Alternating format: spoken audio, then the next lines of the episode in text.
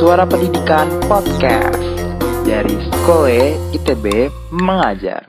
Halo, kembali lagi bersama kami kakak-kakak Sekole di podcast paling inspiratif dan mengagumkan, yaitu Suara Pendidikan Podcast. Selamat siang atau pagi atau malam buat semua para pendengar podcast dimanapun kakak-kakak berada. Kenalin dulu nih, aku Christian Goldberg sebagai host, bisa dipanggil Kak Obet. Dan aku nggak sendirian nih jadi host.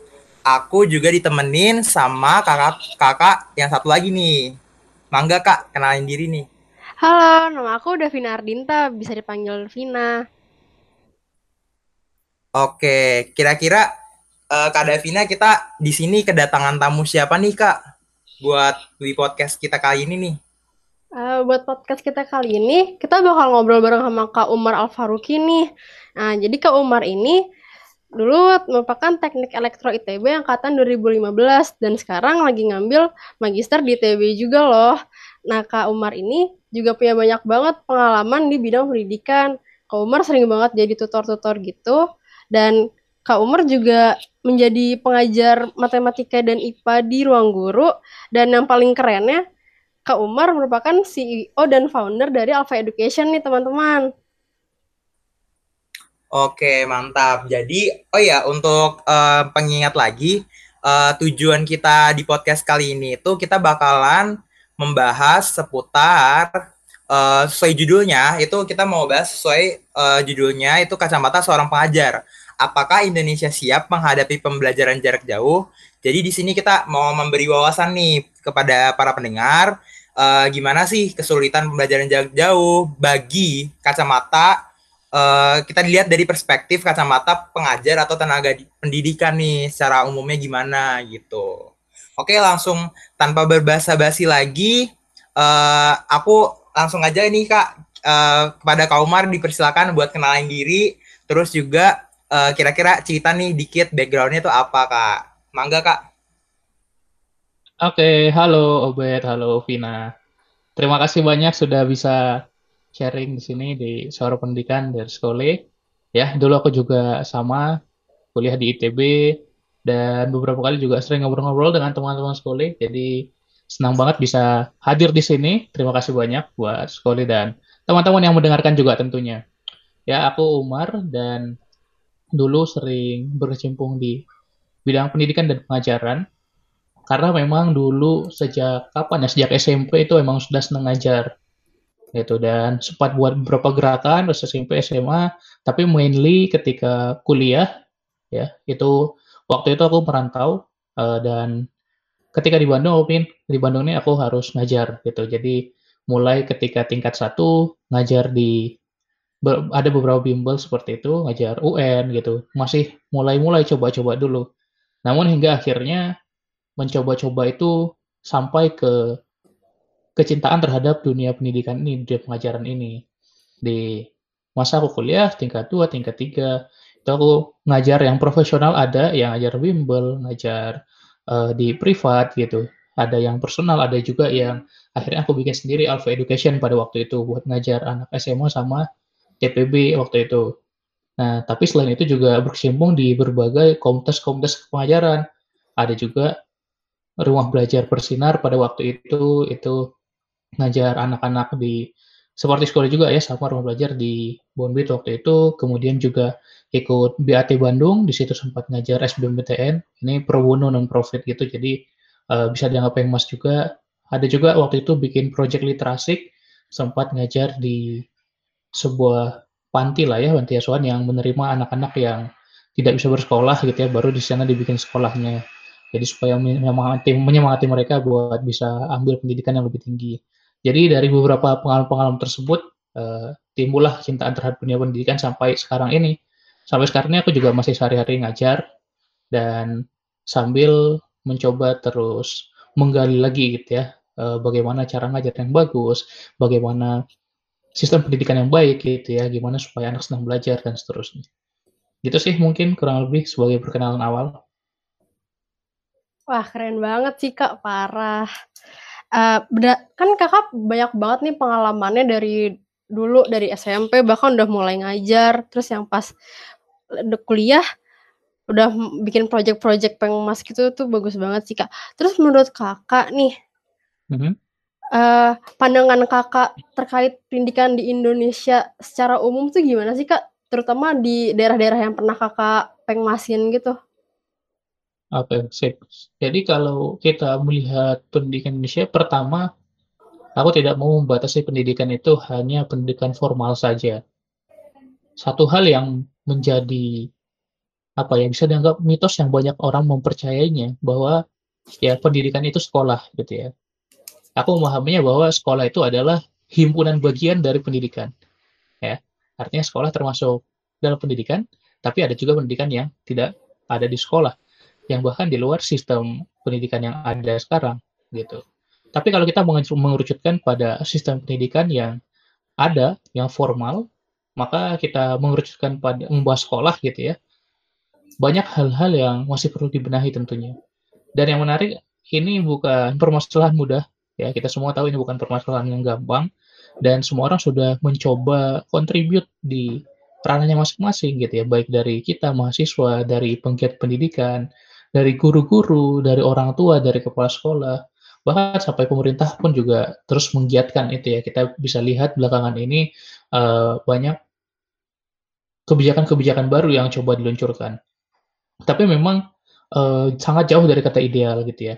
Jadi kalau secara umum masih banyak yang perlu diperbaiki, terutama kita perlu memperbaiki secara sistemik dan holistik gitu ya. Kita sering melihat, wah ini infrastrukturnya gitu ya, ini muridnya yang nggak punya mental untuk terus belajar gitu ya. Tapi kita juga harus lihat dari sisi lain, dari gurunya apakah siap gurunya, dari sekolahnya apakah siap sekolahnya gitu. Jadi kita harus memandang dari semua sudut pandang untuk bisa memperbaikinya bersama-sama. Begitu sih sepertinya. Oke. Um, menarik sih kalau kita bahas uh, kondisi pendidikan kita di Indonesia sekarang. Apalagi uh, sekarang itu kita lagi di kondisi yang uh, baru juga kan. Menghadapi kondisi yang baru di mana ada pandemi nih di saat ini ah, juga. Betul.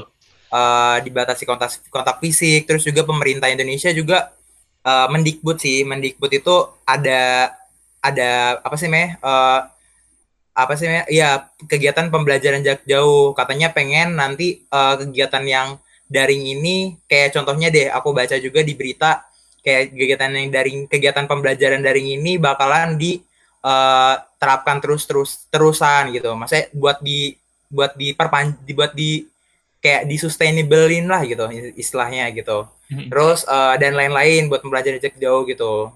Uh, Indonesia juga masih belajar kan pokoknya buat kayak uh, nerapin juga, walaupun ada apalagi kalau untuk kuliah sih, kuliah sekarang kan juga kita bakalan nerapin pembelajaran jarak jauh kan semester depan gitu, Kak. Uh, gimana sih pendapat Kakak terkait kesiapan uh, apa ya Indonesia gitu, mungkin dari kacamata Kakak seorang pengajar gitu yang biasanya uh, sering Uh, menghadapi uh, gimana cara uh, apa sih namanya hmm. apa sih ya aktif di kegiatan pengajaran dan segala macamnya itu. Nah, gimana sih uh, pendapat Kakak gitu terkait uh, kebijakan dan persiapan Indonesia selama ini gitu, rencana ini? Menarik nih bahasannya. Kalau misalnya menurut kalian juga, menurut Obed, menurut Vina, kira-kira bagaimana yang terjadi gitu ya? Kalau mungkin kita bisa lihat dari semua sudut pandang tentunya. Tapi kalau teman-teman kan masih kuliah juga gitu ya, akan merasakan pembelajaran jarak jauh itu juga. Kira-kira, dan ini sudah pernah ya beberapa bulan belakangan ini, kira-kira kalau itu diteruskan gitu ya, si pembelajaran jarak jauh itu, uh, apa yang berubah gitu ya, apakah siap atau enggak. Mungkin kalau kita lihat dari kacamata kuliah dulu nih, selama semester depan kan kita bakal kuliah online tuh. Uh, kalau dari aku sih, kayaknya kalau kemarin yang udah pernah rasain juga, ada plus minusnya sih sebenarnya kuliah eh, online itu, kayak kuliah online kemarin itu. Kalau plusnya itu jadi nggak tahu sih, kayak eh, lebih leluasa, fleksibel aja gitu. Jadi kayak mau kita mau belajar kapan, waktunya apa, dan sampai mananya itu eh, pace-nya itu bisa kayak kita atur oh, sendiri. Self pace gitu, kan. Gitu ya? Yeah. Uh, jadi sesuai pace kita sendiri gitu enaknya. Cuman minusnya jadi mungkin gak ada interaksinya ya, jadi kayak kurang kerasa hmm. seperti biasanya. Jadi kayak interaksi-interaksi itu kayak nggak dapat aja interaksi sama dosen yang benar-benar kayak mungkin kita bisa nanya-nanya dan segala macam, itu kayak kurang dapat aja feel-nya gitu. Kalau Vina gimana? Nah. Kalau aku ngerasain lebih suka offline sih sebenarnya. Soalnya kalau online kan yang kayak tadi kata Kak Obet, kita kurang interaksi gitu. Terus aku tuh sebenarnya bukan tipe yang visual doang, aku tuh kayak gabungan audio visual makin kinestetik itu. Aku kayak aku kalau ah, belajar okay. merhatiin dosen, itu aku bisa ngingetin kayak gerak-gerik dosen itu gimana. Terus taruh, aku bisa inget gitu, kayak misalkan dosen kalkulus aku lagi bahas tentang kayak ini aljabar di dimensi tiga, itu aku bisa nginget kayak gesturnya, itu ngebantu aku. Terus kalau misalkan online gini kan aku nggak bisa ngelihat langsung gitu ya Kak, jadi kayak menurut mm-hmm. aku tuh jadi kayak ah bikin aku susah sendiri gitu sih. Jadi kayak aku harus tapi kan kalau ekstra lebih ya. Kalau webinar gitu kan bisa kelihatan juga apa kalau live gitu ya, kalau live terus dosennya kelihatan nggak cuma slide doang, itu kan bisa kelihatan juga apakah itu apa membantu, kan sama-sama kelihatan.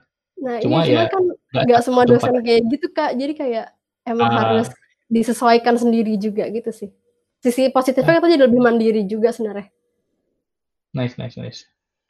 Kalau aku sih memandangnya eh, pasti ada yang positif, ada yang negatif, dan pasti ada yang lebih setuju online, ada yang setuju offline, ada yang setuju campuran. Nah, ketika kita ingin membuat pembelajaran untuk menjadi online gitu ya, kita perlu paham bahwasanya pembelajaran itu kan kita terbagi ke domain-domain. Kalau buat uh, teman-teman yang mungkin berkecimpung di bidang pendidikan atau pelatihan itu biasanya tahu ya, ada domain kognitif, domain psikomotorik, sama domain afektif gitu ya. Atau di beberapa referensi, knowledge, skill, dan attitude. Nah, yang bisa aku uh, tarik dan bisa aku pahami di sini adalah yang bisa kita shifting itu ya, ke online atau pembelajaran jarak jauh, itu mainly di kognitif ya, di bidang kognitif, di bidang pelajaran yang menggunakan nalar, pelajaran menggunakan logika ya, membahas tentang pengetahuan. Nah, sementara psikomotor atau uh, skill ya, psikomotor atau skill itu setengah-setengah gitu ya. Ada yang bisa online, ada yang sulit gitu ya. Mungkin kalau misalnya kita bicara psikomotor kan skill gitu ya. Kalau misalnya cara ngoding gitu ya, cara cara merakit sesuatu dan seterusnya itu mungkin bisa. Terus gimana kalau misalnya kita punya eksperimen di laboratorium gitu ya, ada praktikum. Ya, akhirnya kita mencoba membuat aplikasi atau software yang bisa mensimulasikan itu kan. Ada kan sekarang uh, aplikasi simulasi lab kimia gitu kan, atau lab fisika gitu. Jadi, itu bisa digunakan. Tapi sekali lagi tidak semuanya. Kenapa? Karena mungkin ada yang memiliki keterbatasan. Kalau di kuliah kita ada yang anak-anak teknik biasanya dengan peralatan berat gitu ya, peralatan besar. Uh, entah itu mungkin teknik apa ya, teknik perminyakan gitu, teknik pertambangan, atau mungkin kalau di fakultas aku dulu ada teknik tenaga listrik, itu ada mesin-mesin listrik yang besar tuh uh, tidak semudah itu, walaupun bisa disimulasikan tapi tidak akan seefektif itu. Nah, yang sulitnya justru yang domain ketiga, yaitu domain afektif ya kan, dimana si domain afektif ini justru lebih banyak berkecimpung di bidang uh, afektif itu apa kita sebenarnya, attitude gitu ya, bagaimana afeksi kita atau kecenderungan kita. Nah, hal-hal yang diasah dengan experience langsung, mungkin lebih banyak ini dirasakan oleh teman-teman yang berkuliah di seni rupa, atau misalnya tek, apa, kriya, gitu. Uh, desain produk, itu kan ada user experience di sana.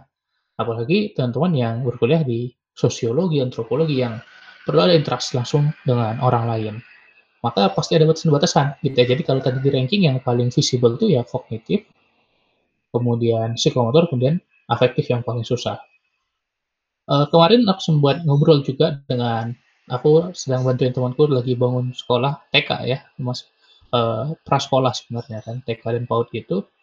Kenapa susah? Karena ya mereka nggak kognitif mainnya, mereka bikin melatih motorik anak gitu kan, psikomotor ya, motorik kan masuk dalam psikomotor. Kemudian si afektifnya juga. Nah, itu tidak semudah itu ketika di shifting ke online. Jadi, kita pertama harus buat tes seperti itu. Nah, ketika kita udah, oke, okay, kalau misalnya yang kita fokus ke kognitif aja, itu berarti bisa.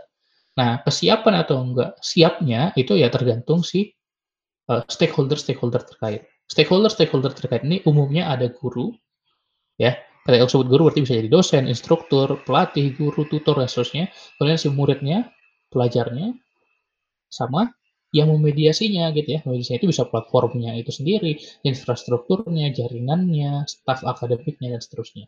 Jadi kalau semuanya siap, ya siap aja. Maka tentu kita tidak bisa menggeneralisir Indonesia siap atau enggak.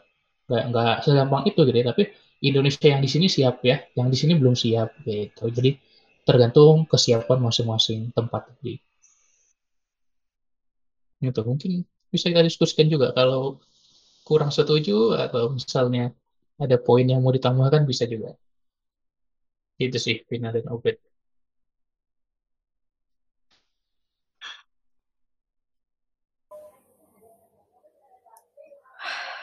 Wah, jadi mungkin Kak Obed mau ngomong dulu atau gimana? Hmm.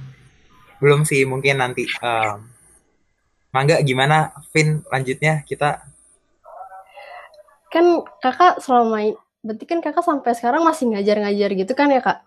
Uh, apalagi di masa pandemi kayak gini, kayak kata kakak tadi, tergantung di daerah mana, jadi nggak bisa digeneralisir Indonesia siap atau nggak siap. Kalau kakak hmm. sendiri selama ngajar dengan metode online, apa sih kesulitan-kesulitan paling kakak rasain gitu? Boleh kak ceritain? Mm-hmm. Uh, karena kalau aku sih ngajarnya memang domainnya lebih banyak ke domain knowledge ya, domain kognitif. Karena kalau untuk belakangan ini aku ngajarnya ada ngajar S B M P T N, ada ngajar ujian masuk Polri, ada ngajar uh, apa namanya, ada kurikulum internasional juga aku ngajar. Jadi uh, bukan yang anak-anak gitu ya. Jadi ada yang S M A ke atas lah, ada yang S M A, ada yang persiapan kuliah gitu. Jadi Uh, mainly yang aku ajarkan tuh domainnya kognitif. Maka secara pembelajaran, uh, aku bisa bilang aku bisa lebih mudah dalam mengadaptasikan diri untuk ketika pandemi ini gitu ya. Justru uh, positifnya udah jelas ya, uh, dimanapun dan kapan bisa lebih mudah gitu ya. Nggak ada waktu yang habis banyak untuk transportasi dari titik A ke titik B gitu ya. Yang mana dulu tuh kerasa banget. Dulu ketika aku di Bandung, aku ngajar, coba bayangin aja nih dari I T B gitu ya, terus ke Cimahi gitu, terus habis dari Cimahi ke Batu Nunggal gitu, itu jauh banget tuh, uh, time consuming banget gitu. Kadang-kadang ada bisa ke Lembang gitu. Jadi uh, kalau buat aku yang ngajarnya mobile gitu, itu ya tentu hemat waktu lah gitu ya, secara plusnya gitu jelas. Dan secara kesiapan aku nggak terlalu susah gitu ya, karena uh, sekarang sudah banyak sekali platformnya. Selain seperti Google Hangout, Google Meet, dan Zoom, kita juga punya platform-platform untuk menyiapkan whiteboard-nya gitu kan. Jadi uh, online whiteboard itu kan sudah banyak, dan dari berbagai kelas-kelas yang aku buat, dari aku juga bikin berbagai training, ngajar-ngajar tadi, kesulitannya bukan dari si kesiapan infrastrukturnya, tapi justru kesulitannya adalah hal-hal yang di luar kognitif tadi. Kita tahu ketika kita mengajarkan sesuatu, aku perlu ngelihat nih orangnya itu seperti apa mengerjakannya, ya kan? Orangnya ini kalau misalnya berlatih soal seperti apa, karena uh, kita kan terbatas ya. Kalau misalnya aku ngelihat orang langsung, aku bisa lihat cara mengerjakannya, cara dia melihat pembelajaran. Kayak aku udah bilang orang itu jago ngajar kalau ohmmeternya tinggi. Apa itu bang ohmmeter? Ohmmeter itu kalau setiap kita ngajar, terus muridnya bilang, oh gitu, nah berarti ada oh di situ gitu ya. Mungkin pernah ngerasain juga nih, Obed, Tovina, kalau misalnya guru ngajarin atau ngajarin, oh gitu tuh ternyata gitu. Jadi kalau banyak O-nya berarti yang ngajar jago lah gitu. Nah, kita kan nggak bisa ngelihat itu secara reaksi orangnya gitu. Sebagai seorang pengajar, aku merasakan banget, aku nggak bisa ngelihat secara langsung, nggak bisa merasakan dia paham atau enggak, nggak bisa merasakan kesenangannya dalam belajar, motivasinya, sehingga engagement turun di sana, gitu. Engagement turun di sana. Apakah uh, secara pembelajaran itu oke, okay, gitu? Itu oke okay aja, gitu kan? Kita, kita tahu kalau di pembelajaran itu ada motivation, ada engagement, gitu ya. Sama yang hmm. ujungnya nanti performance tentu ya. Apakah dia bisa uh, dapat knowledge dan skill-nya atau enggak? Jadi yang miss di sana, gitu ya. Nggak bisa merasakan secara langsung, nggak bisa melihat tatap muka orangnya. Walaupun ada yang mau call-nya pakai video, tapi ada juga kan uh, murid-murid aku yang aku off cam aja kak gitu ya, aku udah dengerin aja ya. Itu hal-hal yang ya aku juga nggak bisa maksa gitu ya, soalnya ngajarin gitu. Itu kan choice juga, tapi itulah yang kurang mungkin gitu. Dan akhirnya aku jadi minim bisa berinteraksi dengan orang tuanya gitu kan. Biasanya kan, kan biasanya habis ngajar ngobrol juga sama orang tuanya, oh gimana nih anak saya persiapannya gitu, itu juga jadi sangat berkurang gitu. Interaksi-interaksi itu yang uh, tidak secara langsung ya, indirect, tapi itu mengaruh, berpengaruh juga ke performance pembelajarannya itu sendiri dan knowledge atau skill yang di-acquire oleh si anaknya itu tadi gitu sih. Jadi kesulitannya adalah bukan dari sisi infrastruktur, tapi justru dari si proses belajarnya tadi ada yang kurang gitu.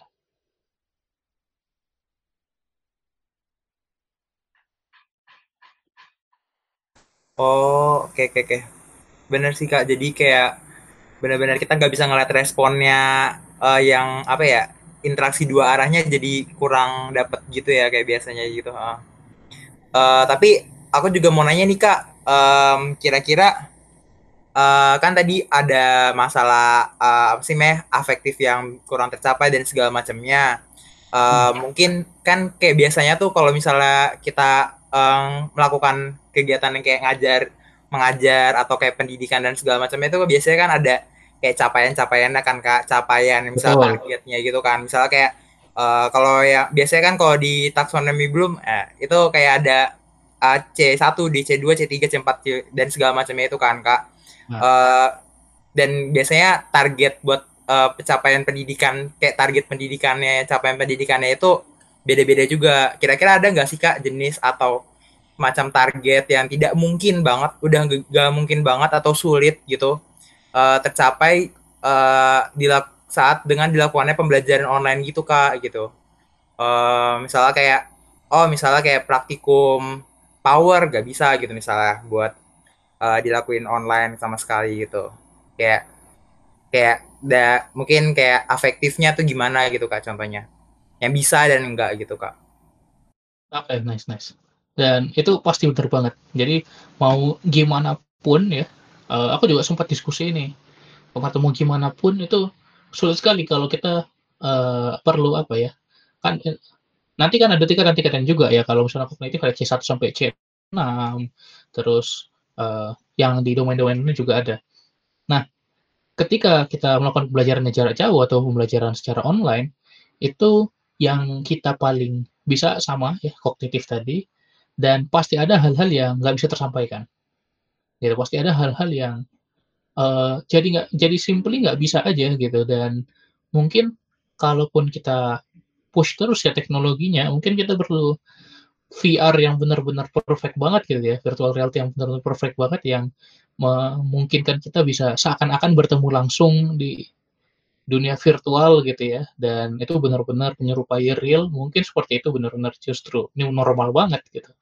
Tapi kalau misalnya dalam kondisi yang itu mungkin masih masa depan yang cukup jauh, maka dengan kondisi teknologi sekarang, pasti ada yang hilang. Nah, itu harus kita terima memang.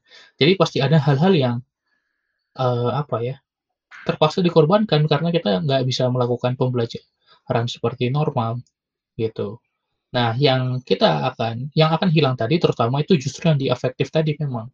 Gitu, kita nggak bisa banyak interaksi gitu ya. Kalau mungkin kemudian ini terutama oke okay, jadi ketika kita bahas dunia pendidikan, kita bisa anggap itu sebagai apa ya, suatu piramida gitu. Jadi dari uh, prasekolah gitu ya, ada PAUD sama T K, ada S D, S M P, S M A, kemudian ada kuliah gitu ya. Kita bisa anggap piramida ke atas, di mana semakin ke atas itu semakin banyak hal-hal yang perlu kita cari sendiri gitu. Nah, jadi kalau aku pernah dibilang dulu dengan, uh, oleh guruku seperti ini, kalau di S D kamu belajar seratus persen dari sekolah, S M P tujuh puluh lima persen dari sekolah, di rumah harus kamu belajar dua puluh lima persen sendiri, S M A di sekolah kamu cuma lima puluh persen-nya di luar kelas gitu ya, ada praktikum, ada tugas, ada bimbel, lima puluh persen-nya lagi di luar. Kuliah justru dua puluh lima persen-nya dari dari ruang kelas, sisanya ya justru di luar ruang kelas gitu. Jadi memang secara piramida ke atas itu uh, makin sedikit. Tapi poinnya gini, kenapa makin sedikit? Karena secara piramida tadi semakin ke atas, semakin banyak hal-hal yang kognitif yang menjadi tanggung jawab uh, si kelas tadi, si kuliah tadi, atau si sekolah tadi. Maka sifat yang di luar kognitif, apakah itu psikomotor atau afektif, ya udah di luar tugas sekolah tadi.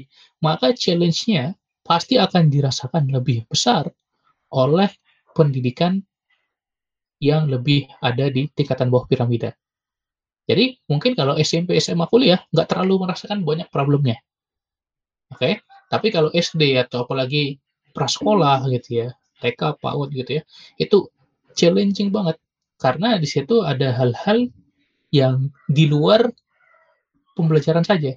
Ya kita tahu ya, peran guru itu kan nggak hanya mengajarkan, tapi juga mendidik, juga menginspirasi, juga menggerakkan, juga jadi role model. Nah gimana cara kita menerapkan pendidikan karakter? Memang itu challenge tersendiri. Hal-hal itu yang menjadi tantangan dan kita tetap bisa mengusahakan itu ya, tapi pasti uh, performanya nggak akan sama dengan pembelajaran seperti biasa.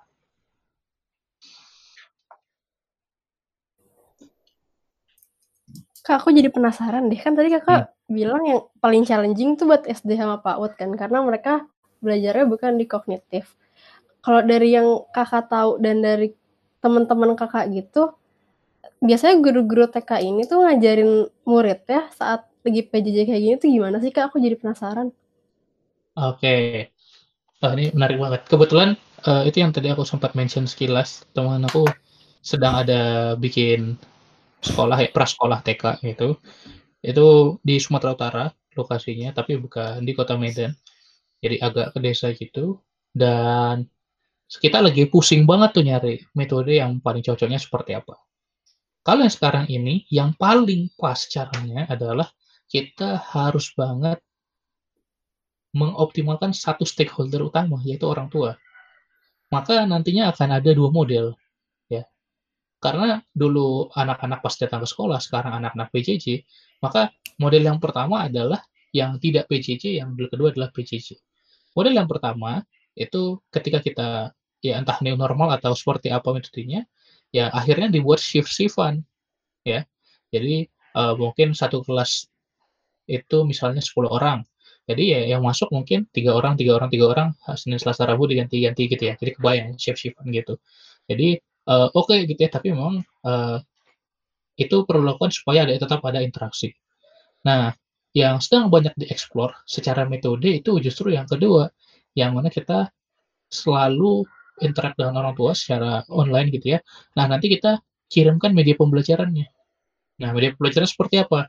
Misal kalau belajar membaca tulis gitu ya, kan ada, uh, masih ingat nggak dulu ada huruf A, titik-titik-titik digarisin gitu kan? Atau tulis B A C A baca gitu. Nah, eh, itu dikasih tahu ke orang tua, diberikan medianya, dikirimkan dan diajarkan orang tua orang tua gimana caranya eh, mengajarkan ini ke anak-anaknya. Karena itu cara untuk eh, tapi ini mungkin yang kognitif ya, gitu ya. Terus yang psikomotor sama afektif gimana? Nah, ini yang sulit karena tidak banyak orang tua yang punya ya background, ya pasti beda lah gitu ya, kalau misalnya nggak punya background untuk mengajarkan anak seperti apa. Jadi memang itu challenge-nya ya, apa yang bisa dilatih untuk anak bisa semangat memberikan idenya, semangat uh, sharing, mau cerita gitu ya, uh, bisa mewarnai tanpa ada apa hambatan-hambatan, merasa karyanya jelek dan seterusnya. Itu yang perlu dibuat aktivitas-aktivitasnya. Maka di model ini untuk sifat psikomotor dan afektif, ya kita buat uh, modul ini, modul ini, modul ini gitu ya. Aktivitasnya ngapain? Oh, aktivitasnya di sini ada gambar, silakan diwarnai. Atau misalnya di sini aktivitasnya uh, harus ngumpulin sampah dan buang ke tempat sampah dan seterusnya. Jadi itu dibuat modul-modul aktivitasnya dan diberikan ke orang tua. Jadi ada dua modul ta- dua model tadi ya digabung akhirnya. Jadi uh, selain shifting-shifting juga kita harus uh, men-encourage juga dan kembali lagi ke apakah orang tuanya supportive atau enggak. Oh iya sih, benar. Jadi ya aku tangkap juga kayaknya kalau makin kesini berarti kita jadi makin uh, sadar juga lah ya, kayak misalnya untuk afektif aktif afektif dan uh, psikomotorik itu juga bisa dibantu sama orang tua banget gitu sebenarnya. Itu peran hmm. peran paling penting juga kan buat pendidikan kayak anak uh, T K dan segala macamnya gitu. Kira-kira gimana, Vin? Ada tambahan nggak? Keren sih, cuman aku masih agak penasaran buat pendidikan karakter yang tingkat di atas PAUD gitu sih Kak. Soalnya kan ya kayak kita bahkan di sekolah aja jarang dikasih materi pendidikan karakter. Apalagi saat yep. P J J gini. Itu cara biar pendidikan karakter kita tetap nggak nggak nggak tergerus pelan-pelan tuh gimana sih Kak? Kalau misalkan dari kakak sendiri dan teman-teman kakak, caranya gimana? Oke, sekarang sebelum P J J, pendidikan karakter itu apakah itu merupakan tanggung jawab sekolah atau enggak, dan penerapannya gimana sebelum P J J ini ya, sebelum ada corona ini? Kalau dulu sih aku pas S M, pas S M A ya Kak, itu guru-guru aku paling ngingetin kayak buang sampah pada tempatnya, abis itu kayak piket-piket-piket paling gitu sih Kak. Itu kan terus kayak kalau, ngajarin kalau datang terlambat uh, ada ininya gitu, misalnya ada tanggung jawabnya dan segala macamnya ya kan, di, kayak diingetin kayak pokoknya kayak ada budaya yang terbentuk dalam uh, satu apa ya lingkup pendidikan itu gitu, yang yang bikin kita jadi kayak oh lebih disiplin gitu dan segala macamnya gitu. Nah, ya sebenarnya serupa gitu kan, karena kita uh, tidak uh, apa ya pendidikan karakter itu emang nggak ada kelasnya gitu ya, kayak kalau di kuliah kan namanya S K S gitu ya. Kalau di S M A mungkin ada kelasnya setiap Rabu jam sembilan jam sebelas itu kelas pendidikan karakter, kan gak kayak gitu juga. Dan ya diingatkan dan seperti itu itu ya budaya yang bagus gitu ya. Apakah masih bisa ditingkatkan? Tentu. Nah, kalau gini ya artinya si perannya jadi pindah harusnya ke orang tua. Ya, jadi orang tua dari si anak ini, entah itu anak ini S D, S M P, S M A, ya harus sadar bahwasanya pendidikan bukan hanya kognisi saja. Kognisi itu mungkin perlu gitu ya, tapi ada poin-poin lain yang juga penting. Maka bagaimana si orang tua-orang tua ini kita kirimkan saja si modul-modul aktivitas gitu ya. Jadi kita uh, mengingatkan anak-anaknya, dan kita bisa buat ya untuk setiap tingkatan, S D seperti apa, S M P seperti apa, S M A seperti apa, kelas ini, ini, ini seperti apa gitu. Apakah uh, kita coba menceritakan bagaimana uh, perasaannya gitu ya. Kenapa penting? Karena uh, ada isu yang namanya mental health dan seterusnya. Dan banyak hal-hal aktivitas-aktivitas yang bisa kita rancang tentunya secara metode. Jadi ketika kita semua pernah dengar ya, guru itu adalah orang tua di sekolah dan orang tua itu adalah guru di rumah. Nah, tapi kita kurang memaknai yang kalimat kedua, ya enggak? Ya, guru itu adalah orang tua di sekolah dan orang tua itu adalah guru di rumah. Nah, jadi Uh, ya berarti kalau fair gitu ya, orang tua juga guru gitu, orang tua juga mengajarkan, orang tua juga nggak harus sejago guru dalam mengajarinnya, tapi mungkin bisa mendidik, bisa menjadi role model, bisa mengingatkan anaknya sebagaimana guru mengingatkan si muridnya di sekolah gitu. Jadi akhirnya bukan hanya pembelajaran saja gitu ya, harusnya ada pendidikan juga, ada ada orang tua yang bisa jadi inspirator anaknya di, di rumah gitu ya, yang bisa mendengar, sehingga ya orang tua harus bisa menjadi wali kelas, harus menjadi guru B K gitu di di rumahnya tadi. Nah, ini menjadi salah satu problem yang kita rasakan ketika orang tua orang tua yang mungkin sibuk gitu ya, orang tua orang tua yang apa, so, anaknya sekolah itu seperti menitipkan anaknya ke sekolah supaya dia nggak perlu ngurusin anaknya gitu. Ada juga yang suatu kita sama-sama tahu. Nah, jadi uh, ini yang perlu kita aware sekali lagi bahwasanya education atau pendidikan itu adalah tanggung jawab semua stakeholder terkait. Apalagi uh, momen corona ini justru menjadi reminder bagi kita bahwasanya nggak cukup hanya guru, nggak cukup hanya pemerintah yang berjuang untuk mengupayakan pendidikan yang terbaik untuk anak-anak didik kita semua.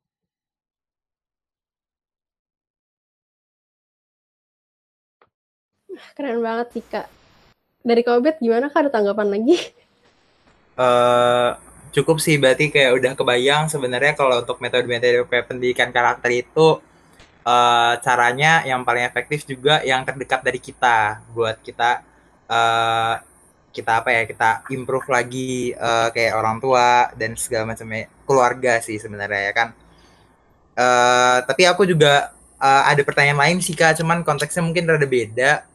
Um, hmm, kan kadang-kadang kan kan kita tuh jadi peserta didik atau kita jadi murid atau siswa, atau kayak di kuliah misalnya, di kuliah online hmm. itu uh, kuliah online nih misal case-nya, uh, kita tuh nggak pernah ngerasain, eh kita kan nggak bisa ngelihat uh, dari perspektif si kacamata si pendidiknya kan, kita nggak tahu nih uh, ternyata dosen kita udah uh, berusaha. Nggak tahu sih Kak, aku uh, nemu-nemu meme meme gitu kalau di internet tuh kayak um, apa ya, kayak ini bukan meme sih sebenarnya, kayak ini ini guru guru tuh udah berusaha loh kayak di rumahnya buat uh, bikin apa sih namanya, webinar, semacam webinar atau oh, kelas iya. buat yang segala macamnya. Kenapa kita kayak nggak ngehargain atau gimana gitu Kak sebagai peserta didik? Aku pengen tahu dong dari perspektif uh, pengajarnya gitu, maksudnya supaya kita supaya kita bisa berempati juga nih sebagai peserta didik.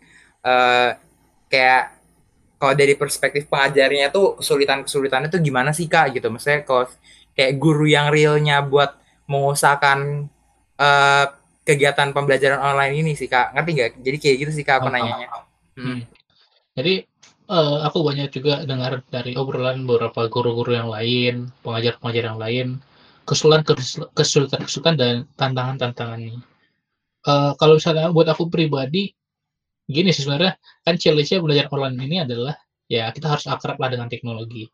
Buat yang sebelum corona ini udah akrab dengan penggunaan teknologi jarak jauh ini, ya bukan menjadi hal yang masalah gitu. Jadi uh, kan corona baru tahun ini tuh uh, merebaknya gitu ya.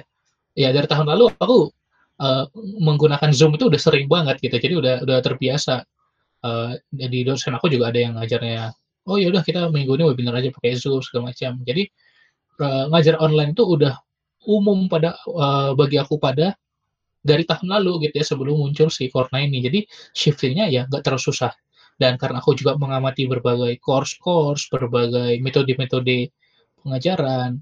Uh, kalau misalnya di bidang e-learning kita ada belajar mengenai L X design gitu ya, learning experience design, kemudian instruction Uh, desain gitu ya, jadi desainer instruksi-instruksi, navigasi platform pembelajaran. Dan karena uh, tesis aku smart learning gitu, tesis aku adalah uh, meneliti bagaimana pembelajaran uh, menggunakan teknologi informasi. Jadi kalau buat aku pribadi ya udah nggak masalah karena sejak dua ribu sembilan belas sudah terbiasa menggunakan itu. Nah tapi bagaimana dengan guru-guru yang baru uh, mencoba menggunakan? Ya akhirnya aku juga mencoba ngajarin, oh pas aku coba kasih tahu, oh pakai Zoom itu seperti ini, pakai Google Meet itu seperti ini, kelebihannya ini dibandingkan itu seperti apa. Terus bagaimana cara kita buat slide yang oke okay, gitu ya, bagaimana kita bisa menggabungkan, karena banyak pertanyaan-pertanyaan yang teknis justru. Gimana coba pertanyaan yang teknis? Gimana cara kita bisa uh, ngajar sambil ada share screen gitu ya? Gimana caranya di layar itu ada wajah kita, ada slide kita? Nah, atau misalnya yang tahu nggak yang format yang slide-nya itu gede satu layar terus ada lingkaran atau kotak kecil di kiri bawah atau kanan bawah, itu kita ngomong supaya kelihatan juga. Atau gimana kalau misalnya kita tetap pengen pakai whiteboard dan seterusnya. Oke, itu teknis. Tapi itu juga nyata loh menjadi tantangan gitu ya. Tapi aku melihatnya nggak susah itu kok shifting-nya. Emang sempat struggle di awal-awal pembelajaran jarak jauh ini sempat uh, dan banyak kan yang gerakan-gerakan awal itu yang wah kita bisa menggunakan teknologi ini loh, kita bisa menggunakan platform ini loh, kita bisa pakai aplikasi ini. Dan shiftingnya nggak susah, gitu ya. Maksudnya bukan nggak susah, nggak lama gitu ya. Jadi uh, orang itu ternyata cukup adaptif kok terhadap teknologi, nggak butuh waktu susah untuk uh, melakukannya. Itu pertama, dari sisi shiftingnya, dari sisi adaptingnya. Yang kedua adalah dari sisi effortnya. Lebih susah nggak? Nah, sebenarnya kalau misalnya untuk guru-guru yang sudah terbiasa ya effort buat menyiapkan pembelajaran, ya itu sebenarnya sama saja gitu ya, nggak lebih susah tapi nggak nggak signifikan lah. Karena ya kita tahu ya kalau misalnya kita mau bikin pembelajaran ada yang namanya lesson plan, uh, ada yang namanya daftar apa ya itu ya daftar kompetensi yang harus dicapai gitu kan. Mungkin teman-teman di sekolah juga udah terbiasa dengan poin-poin tadi. Jadi ya membuat itu juga sama gitu, tetap membuat uh, kurikulum dan seterusnya. Nah, mungkin tantangannya lebih ke uh, apa ya? Membuat si apa ya? Karena ini karena udah terbiasa gitu ya. Jadi mungkin kalau yang udah terbiasa ya guru yang sudah senior gitu ya, yang sudah terbiasa dengan cara yang lama gitu ya, shifting gitu ya. Kita tahu habit itu terbentuk dari hal yang diulang-ulang gitu ya. Kebiasaan itu terbentuk dari hal yang diulang-ulang. pastinya itu challenge tersendiri ketika kita mencoba shifting ke digital, shifting ke online. Nah, jadi di situ sih yang paling utama. Dan mungkin kita tetap perlu mengapresiasi juga gitu, bahwasanya gini, yang sebelum pernah belajar jarak jauh aja, murid-murid itu sebenarnya nggak nggak banyak yang tahu apa yang dilakukan guru di balik layar, benar nggak? Entah itu sebelum pembelajaran ataupun setelah pembelajaran, gitu. Ya, dan memang nggak ada kewajibannya untuk tahu sebenarnya. Ya, ketika pembelajaran itulah yang mereka tahu ketika gurunya hadir di depan kelas. Ya, aku pahami juga, uh, mungkin kita sama-sama dulu di Rumbul, aku juga sama gitu, Rumbul Bersinar waktu itu. Ya, sebelum kelas kan kita nyiapin kurikulum dulu, ya nggak? Kakak-kakak Sekole kan juga gitu kan, nyiapin kurikulum dulu, bikin lesson plan, bikin uh, apa yang mau diajarkan, kita mendesain itu, sampai jadi materinya, metodenya seperti apa. Itu ada proses sebelum kelasnya. Kemudian kelas gitu ya, kita tahulah kelas pengajaran dan seterusnya, gitu, itu proses juga. Dan setelah kelasnya juga kan, dari asesmen yang diberikan, dari uh, latihan-latihan yang diberikan, dari kita bagaimana mengevaluasi, ada evaluasi komunal, ada evaluasi personal, yaitu hal-hal yang mungkin tidak dilihat. Gitu. Jadi, uh, sadarlah bahwasanya perjuangan seorang pendidik dan pengajar itu ada di sana, gitu ya, baik sebelum, se- pada saat kelasnya, dan juga sesudah kelasnya, dan itu nggak dikit. Gitu. Jadi buat kamu yang dengerin, kalau kamu ngajar, kalau kamu mendidik, uh, mendidik pasti pernah merasakan hal ini, ya tetap semangat terus ya untuk melakukannya, karena ya emang itu tugas kita semua gitu, emang seperti itu. Dan ya kalau kita nyari hanya imbalan materi aja ya nggak kebayar lah gitu ya, kita sama-sama tahu kondisinya. Tapi uh, kan ada hal yang dibalik itu. Itu yang menurut aku uh, worth it banget untuk dikejar justru. Sehingga Uh, meskipun kita minim apresiasi, ya kita tetap ha- perlu menjalankannya karena kita punya purpose masing-masing. Dan buat dari sisi lain gitu ya, pelajarnya, uh, buat kamu yang ikutin gitu ya, entah itu kamu sekolah atau kamu kuliah, ya, kamu harus sadar bahwasanya di balik itu ada usaha-usaha yang nggak kelihatan gitu ya. Uh, coba lebih appreciate lagi, coba lebih hargai lagi bahwa Uh, dia cuma datang kelas ngajar nggak nggak gitu doang gitu, ada hal-hal di balik itu, entah itu mempersiapkan konten pembelajarnya ataupun berlatih cara ngajarnya, ya nggak? Pernah nggak teman-teman apa mungkin Vina sama Obed ngelihat uh, do- guru atau dosen yang pinter banget nih tapi ngajarnya nggak jago, pernah nggak? Jadi wah ilmunya kalkulus tingkat dewa lah, hmm. ya kan? Jago banget, parah, lulus gitu kan. Tapi ngajarnya ya entah ter, terbata-bata, jago, atau kecepatan banget gitu ya. Eh kok bisa ini tadi, tadi gimana caranya gitu kan. Nah, kecepatan, mungkin kita semua pernah merasakan hal itu. Jadi sebenarnya guru itu nggak hanya menyiapkan konten pembelajarannya, tapi juga menyiapkan dirinya sendiri, gimana cara ngajarnya yang enak, gimana cara berkomunikasi dengan bagus, gimana cara bagus dalam mengajar setiap sesi belajar itu. Ya kita sama-sama menghargai lah, uh, baik guru, murid, penyelenggara pendidikan, infrastruktur, dan semua yang terlibat di dalamnya, semua perannya-perannya masing-masing. Ya, saling menghargai aja sih, dan ya akhirnya pendidikan itu adalah kenikmatan yang gak ada duanya buat semua yang terlibat di dalamnya. Bener banget sih, Kak. Berarti kita memang harus sama-sama mencoba menempatkan diri menjadi guru dan murid juga. Kak, aku mau nanya, Kakak punya saran atau referensi metode pembelajaran online nggak sih kira-kira yang bisa dipakai nih sama sesama pengajar ataupun peserta didik? Boleh dikasih tahu nih yang kakak pakai sekarang ini sekarang, boleh yang udah pernah dipakai sebelum-sebelumnya atau yang kayak masih ide-ide doang gitu. Hmm. Jadi uh, kebetulan karena aku uh, ada penelitian di bidang itu juga, mungkin teman-teman bisa cari gitu ya, L X design, learning experience design, uh, dan juga nanti situ ada kanvasnya, ada macam-macam ya. Jadi kita bisa mendesain pakai itu. Jadi emang udah ada yang meneliti di sana. Kita bisa sambil cari. Kemudian bisa juga cari-cari tentang uh, smart learning dan e-learning.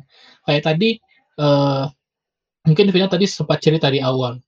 Uh, nggak langsung gitu kan, kan nggak semua dosen mau dia live langsung, ada yang ngirimkan pembelajaran. Ternyata itu ada beda-bedanya, ada uh, model pembelajaran asynchronous learning sama synchronous learning. Mungkin kalau aku jelaskan semua uh, panjang gitu ya, ada sampai dua belas tipe nanti. Nah, Jadi uh, banyak model-model yang bisa kita terapkan. Jadi nanti dari berbagai kategori-kategori itu kita bisa pilih yang paling sesuai yang mana. Nah, terus kita, kita pilih, kita pelajari bagaimana cara menggunakannya. Gitu. Jadi mungkin kalau pengen mencoba, sebenarnya coba cari semua, uh, metode e-learning gitu ya, metode e-learning yang paling sesuai. Uh, nanti banyak sih kategori-kategorinya. Mungkin kalau aku mention satu tadi ada sinkronus, asinkronus, terus nanti ada yang blended, ada yang campuran, ada yang totally online, ada yang linear, linear itu satu arah gitu ya, ada yang dalam grup diskusi itu interaktif. Kemudian ada yang personal personalized gitu ya, sama ada yang apa namanya semuanya sama gitu ya, pembelajaran ke semua orang sama, ada yang setiap orang dipersonalize masing-masing. Ada banyak tipe-tipenya nanti.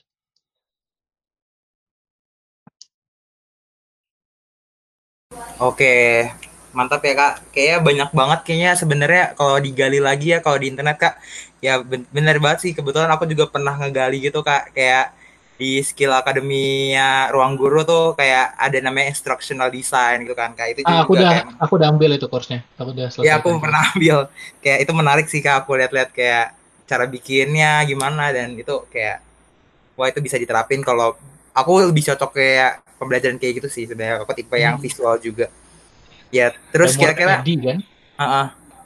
Terus kira-kira terakhir nih Kak, kayaknya sebelum kita menutupi podcast kita kali ini tuh kayak pesan-pesan dari kakak sih buat kayak sama pengajar, misalnya kayak nih kakak-kakak sekolah nanti kan misalnya uh, atau kayak sesama uh, apa atau peserta didiknya gitu, buat kayak yang yang suka bikin misalnya bikin uh, misalnya kayak di himpunan aja atau misalnya di dimanapun itu kayak dia pengen bikin pengajaran sendiri atau gimana, itu kayak ada pesan-pesan gak Kak buat teman-teman di sini gitu?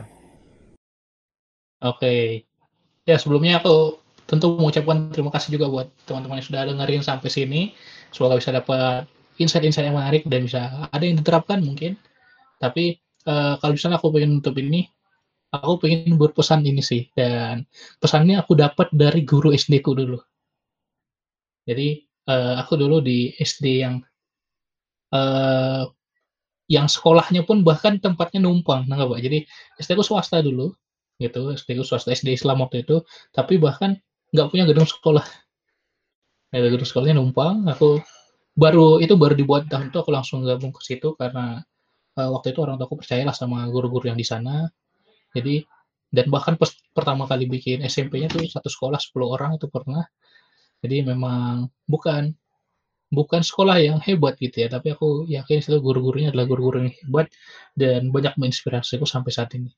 Nah, guruku pada waktu itu yang juga berperan sekaligus sebagai ketua sekolah, dia uh, sekarang aktif di gerakan apa sekolah Islam, jaringan sekolah Islam terpadu gitu ya pada waktu itu. Tapi pesannya gini, pesannya ketika kita menjadi seorang guru, ketika kita menjadi seorang pengajar, ketika kita menjadi seorang pendidik, kita mendapatkan ketiganya dari amal jariah atau sedekah jariah. Apa itu? Kita tahu sedekah jariah itu uh, amal jariah itu seenggaknya ada tiga gitu kan, ada sedekah jariah, ilmu yang bermanfaat, dan anak soleh mendoakan orang tuanya. Tentu yang kita bagikan gitu ya, kalau misalnya kita berharap hanya materi saja ya udah kita akan mendapatkan itu, tapi ketika kita berpikir itu akan menjadi hal yang bermanfaat buat orang tadi gitu ya. Jadi nggak perlu di share, tapi ketika kita ngajarin seseorang itu matematika sehingga dia ngerti aljabar, dari situ dia belajar hal yang lebih tinggi lagi, dia belajar trigonometri, dia belajar kalkulus, dia belajar integral lipat sampai dia jago sebagai menjadi seorang engineer, dan dia membangun hal yang baik untuk lingkungan misalnya, dia membangun jembatan apa, gedung apa, ya itu tentu adalah sedekah jariah yang mengalir ke kita juga gitu.